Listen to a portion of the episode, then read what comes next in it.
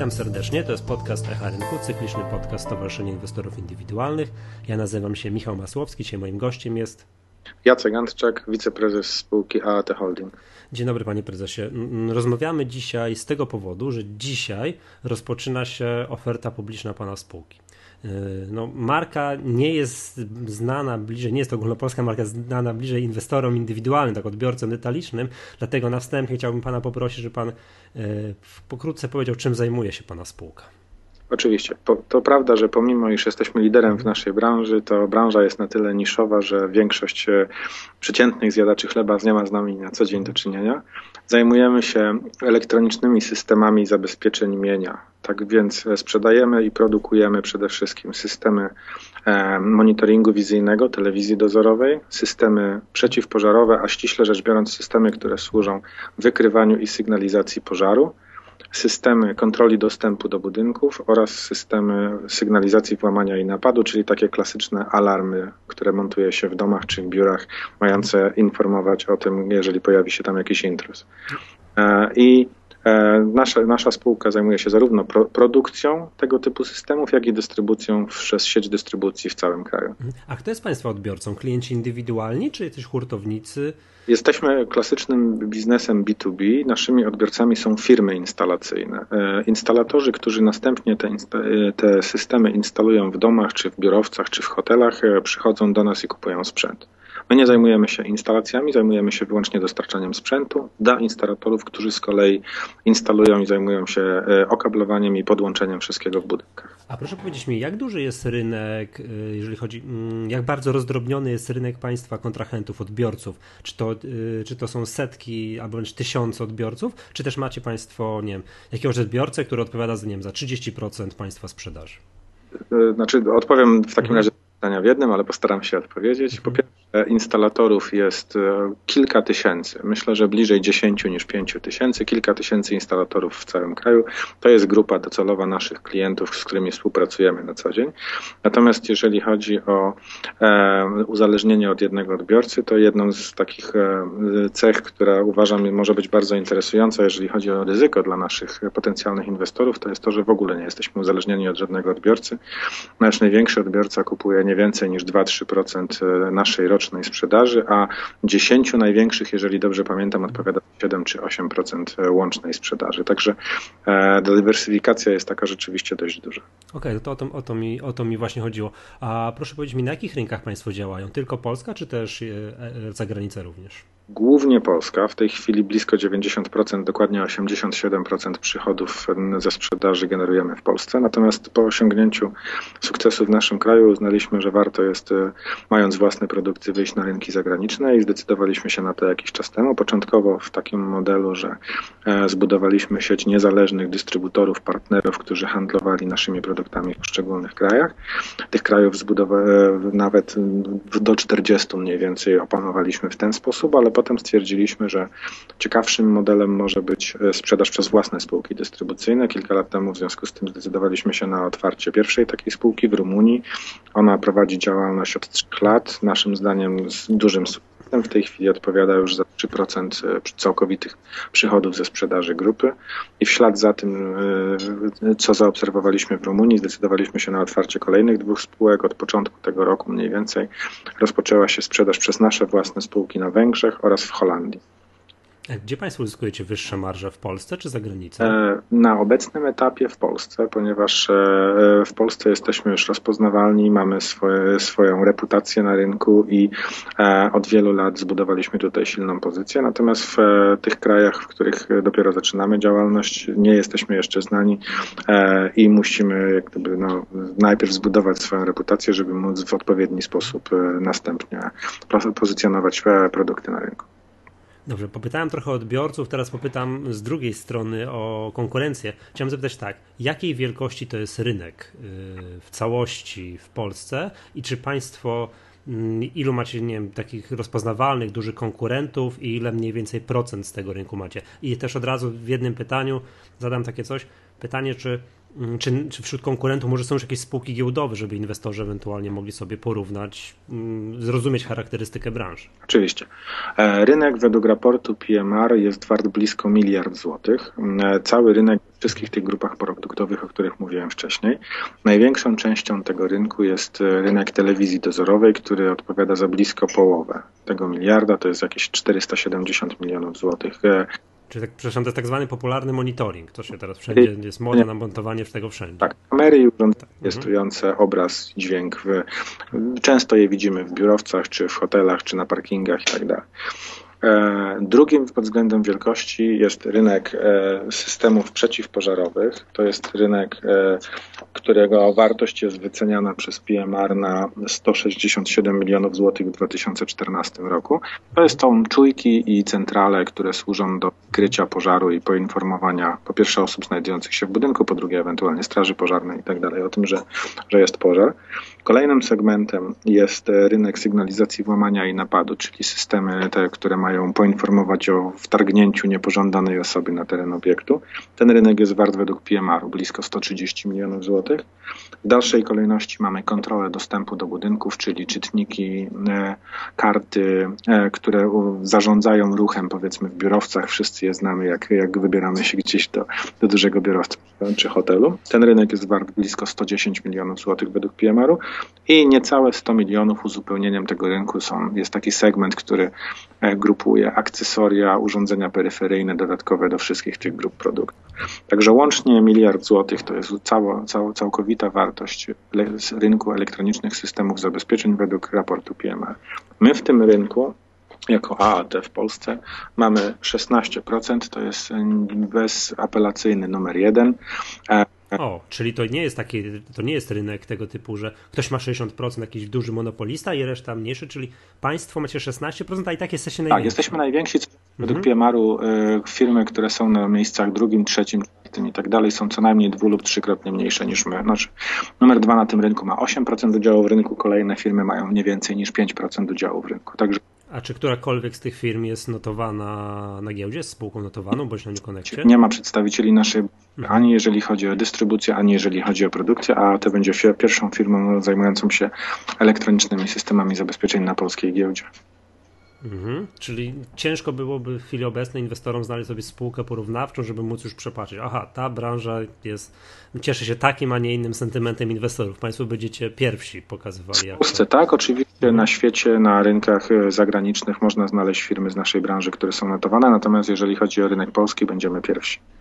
Mhm. A proszę powiedzieć mi, bo powiedział Pan, że w chwili obecnej to jest około miliarda złotych, to jest wielkość rynku. A są jakieś prognozy, w jakim tempie ten rynek będzie rósł? Bo tak jak powiedziałem, no, jakby ktoś 10 lat temu zapytał się o, tak jak chodziło się po biurach w Warszawie, to nigdzie kart nie było, teraz ciężko przejść gdziekolwiek, przy jakiekolwiek drzwi bez kart. Gdzieś 10 lat temu monitoringu nie było nigdzie, teraz jest wszędzie w jakim tempie cały rynek się rozwija? Czy są jakieś prognozy na najbliższe kilka lat? Tak, powołam się ponownie na raport PMR-u, ponieważ jest to jedyny w tej chwili niezależny raport, który powstał o naszej branży, o naszym rynku. Według tego raportu w najbliższych pięciu latach należy się spodziewać średniorocznego wzrostu rynku o nieco ponad 6%.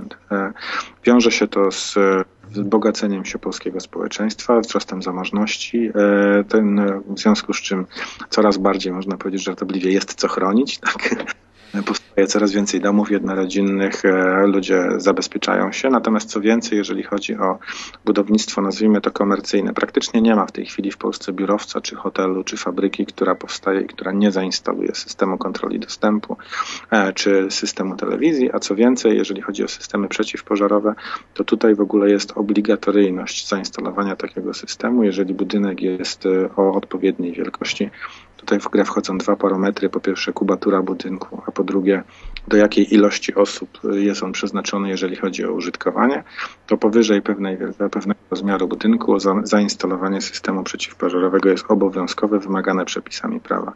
E, tak więc każdy powstający większy budynek, czy to jest szpital, czy to jest biurowiec, czy to jest hotel, czy to jest stacja benzynowa, e, jakieś systemy, czasami wszystkie cztery, czasami niektóre z nich będzie instalować. Rozumiem, że przepisy prawa sprzyjają Państwu. Tak jest. Tak, szczególnie jeżeli chodzi o system, e, systemy przeciwpożarowe, które są e, e, najbardziej restrykcyjne, ponieważ z całej naszej oferty są to jedyne systemy, które ratują nie tylko mienia, ale również życie. To znaczy, o ile kamera zarejestruje powiedzmy złodzieja i można go potem próbować łapać, o tyle prawidłowe działanie systemu przeciwpożarowego ma szansę uratować komuś życie, zdrowie, zawiadamiając wystarczająco wcześnie, żeby w odpowiedni sposób zarządzić ewakuacją budynku na przykład. Stąd to regulowanie tego, tego segmentu rynku jest zdecydowanie najbardziej zaawansowane i wymogi dotyczące sprzedaży urządzeń są zdecydowanie najbardziej restrykcyjne. Dobrze. Proszę powiedzieć mi chwilkę, dwa słowa dosłownie o finansach spółki. Jakie spółka miała przychody w 2014 roku, jakie są prognozy na 2015 i ewentualnie czy Państwo planujecie publikację prognoz na kolejne lata? E, jeżeli chodzi o przychody ze sprzedaży w roku 2014, to one przekroczyły 170 milionów złotych, e, rosnąc w stosunku do poprzedniego roku e, o, jeżeli dobrze pamiętam, 5%. Generalnie takie nieco powyżej 5% to jest średnioroczne tempo wzrostu, które odnotowaliśmy w ostatnich dwóch latach i to jest również tempo wzrostu przychodów, które odnotowaliśmy w pierwszym półroczu 2015 15 w stosunku do pierwszego półrocza 14. Natomiast ta dynamika wygląda coraz bardziej obiecująco, coraz lepiej, e, im niżej w rachunek wyników patrzymy. Dzięki temu, że nasz model biznesowy, e, czy, czy nasz w ogóle e, struktura naszego rachunku wyników powoduje, że istotna część kosztów to są koszty stałe, to wzrostowi przychodów towarzyszy więcej niż proporcjonalny wzrost zysków na kolejnych poziomach. I tak, z czego to wynika? Wynika to z tego, że istotna część kosztów ma charakter stały, w związku z czym wraz ze wzrostem przychodów koszty nie rosną. Ale A, już są już poniesione, ja, jasna sprawa. Rosną wolniej niż przychody i dzięki temu zyski mhm. proporcjonalnie szybciej. I dlatego w ostatnich latach e, e, wzrostowi przychodów o średnio rocznie o około 5% towarzyszyło wzrost EBITDA o 12% i wzrost zysku netto o 16% e, średniorocznie, a w pierwszym półroczu tego roku wzrostowi przychodów, jak już powiedziałem, o 5% towarzyszył wzrost EBITDA o 13%, jeśli dobrze pamiętam, natomiast wzrost zysku netto o ponad 20% w porównaniu do pierwszego półrocza ubiegłego roku. Czyli zysk za 2014, jeżeli tutaj patrzę dobrze w dokumenty, mieści Państwo niecałe 17 milionów. Tak jest.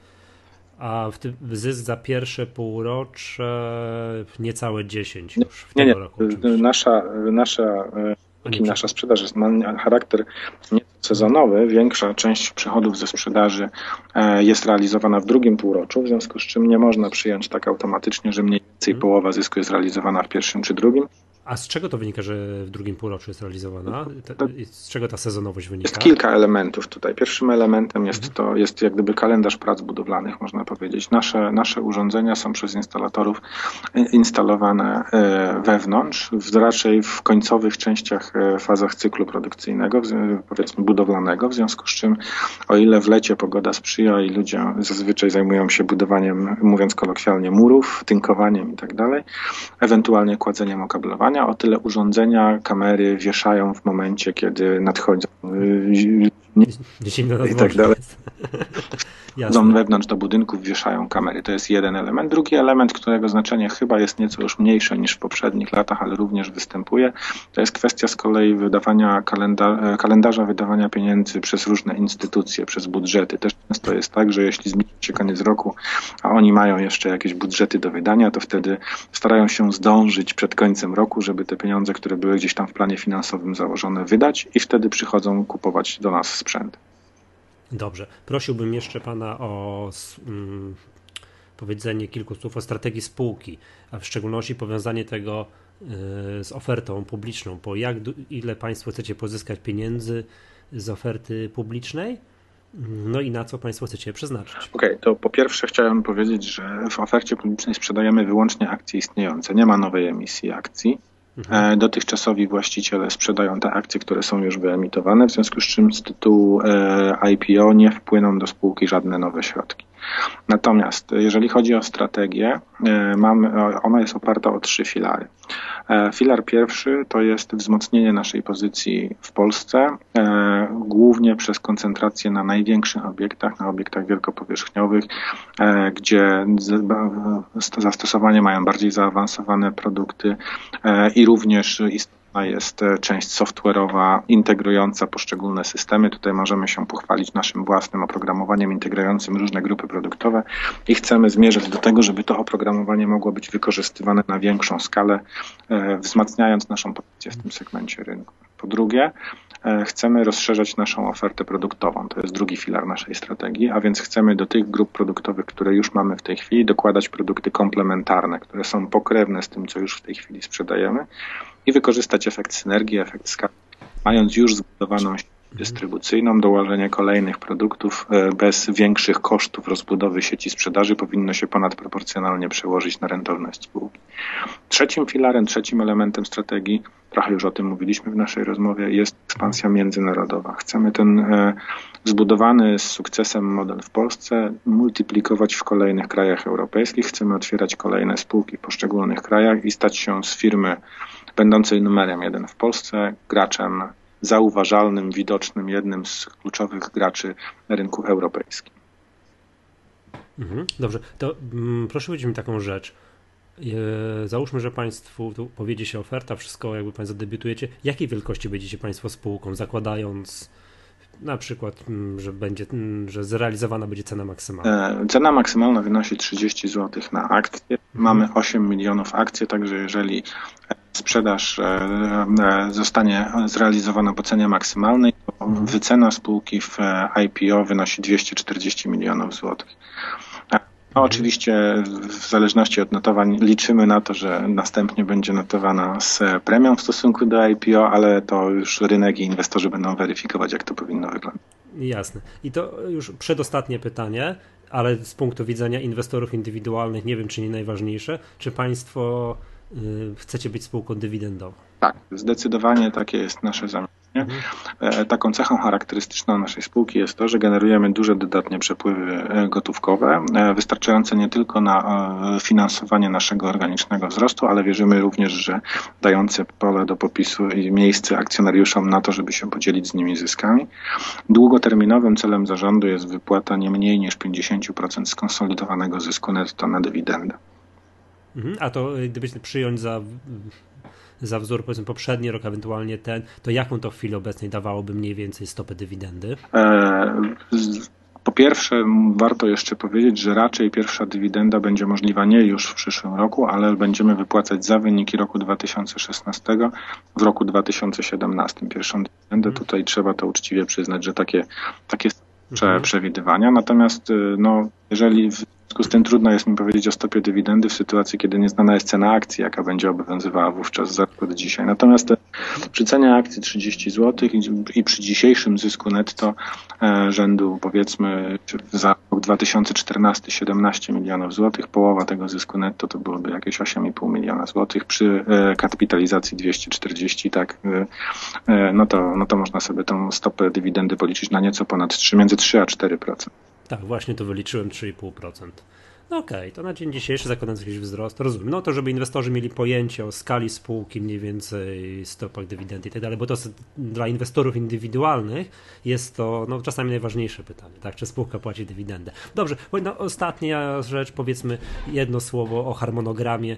Kiedyś zaczynają się zapisy dla inwestorów indywidualnych, do kiedy trwają i gdzie ewentualnie, jakby ktoś był zainteresowany, może po pierwsze szukać informacji, a po drugie, gdzie może się zapisać? Oczywiście, oferującym jest e, PKO Investment Bank, w związku z czym na, na ich stronie, a przede wszystkim na stronie naszej spółki www.aat.pl można znaleźć informacje o ofercie i szczegóły e, oferujących. Natomiast e, jeżeli chodzi o konsorcjum detaliczne, to ono składa się z Centralnego Domu Maklerskiego PKO, e, z Domu Inwestycyjnego Xelion i Domu Maklerskiego M-Banku. E, w tych punktach można składać e, zapisy na e, akcje naszej spółki w dniach od 10 września do 21 września. 21 września w poniedziałek to jest ostatni dzień zapisów dla inwestorów indywidualnych. Do 17 można się w tym dniu zapisywać. A przydział akcji nastąpi kiedy? Przydział akcji około 25 września i w zależności Oczywiście od procedur giełdy papierów wartościowych pierwsze notowanie spodziewamy się, że będzie miało miejsce około 5 października. Okej, okay, no bo to też jest ważny tam jakby timing dla inwestorów, kiedy to trzeba robić na, na, ile ewentualnie mają zamrożone pieniądze kiedy będą mogli dysponować swoimi akcjami. Dobrze, dziękuję bardzo panie prezesie. To myślę, że to dużo wyjaśniliśmy, jeżeli chodzi o tajniki działania spółki, w szczególności kiedy spółka no, nie jest taką popularną marką, drogą, z którą każdy, z każdy inwestor ma na co dzień do czynienia. To cóż, mam nadzieję, że następnym razem zobaczymy się, jak już Państwo będziecie spółką notowaną. Będę bardzo ciekawy Pana doświadczeń, jeżeli chodzi o współpracę z inwestorami, w szczególności z inwestorami indywidualnymi. Dziękuję bardzo za rozmowę. Ok, dziękuję bardzo. To był podcast Echa Rynku. Ja nazywam się Michał Masłowski, dzisiaj razem ze mną rozmawiał Jacek Tczak, wiceprezes AAT Holding SA.